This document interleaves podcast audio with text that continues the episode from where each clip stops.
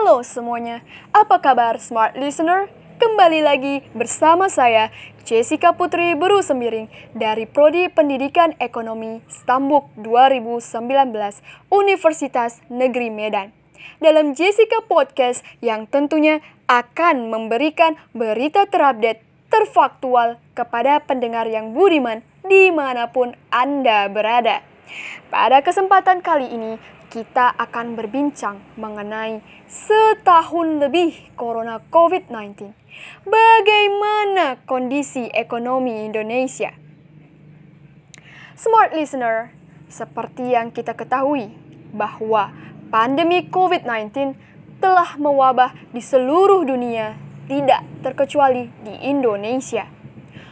COVID-19 telah mempengaruhi banyak sekali aspek kehidupan masyarakat global dan Indonesia, seperti aspek kesehatan, pendidikan, politik, bahkan ekonomi.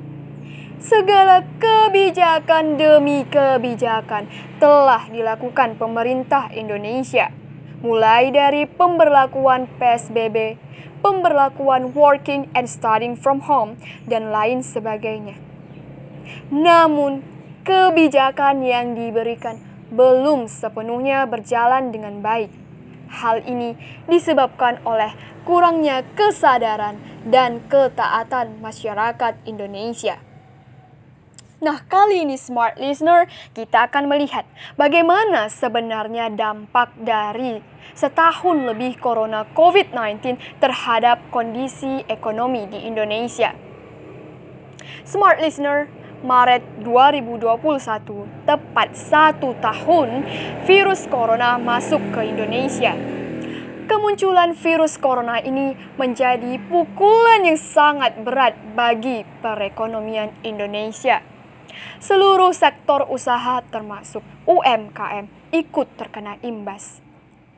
COVID-19 juga berdampak pada kinerja ekspor impor, angka kemiskinan, inflasi, nilai tukar rupiah, hingga kinerja indeks harga saham gabungan atau IHSG.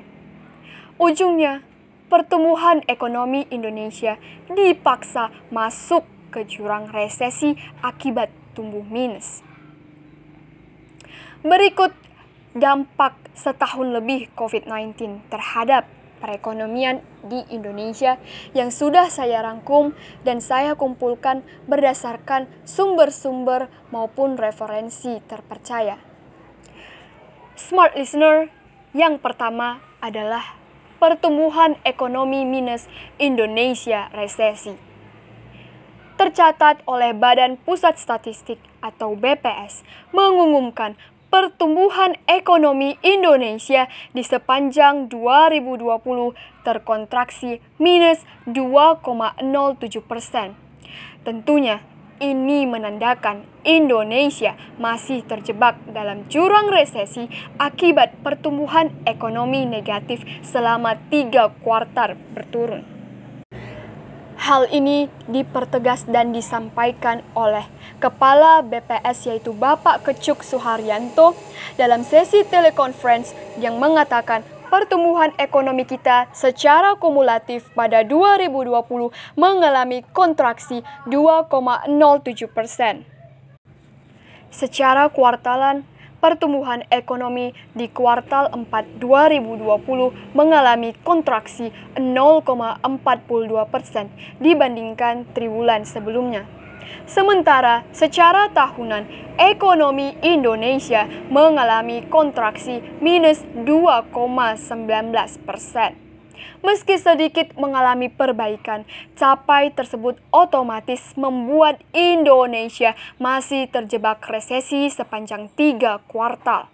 Pada kuartal 2 2020, ekonomi Indonesia terkontraksi minus 5,32 persen dan minus 3,49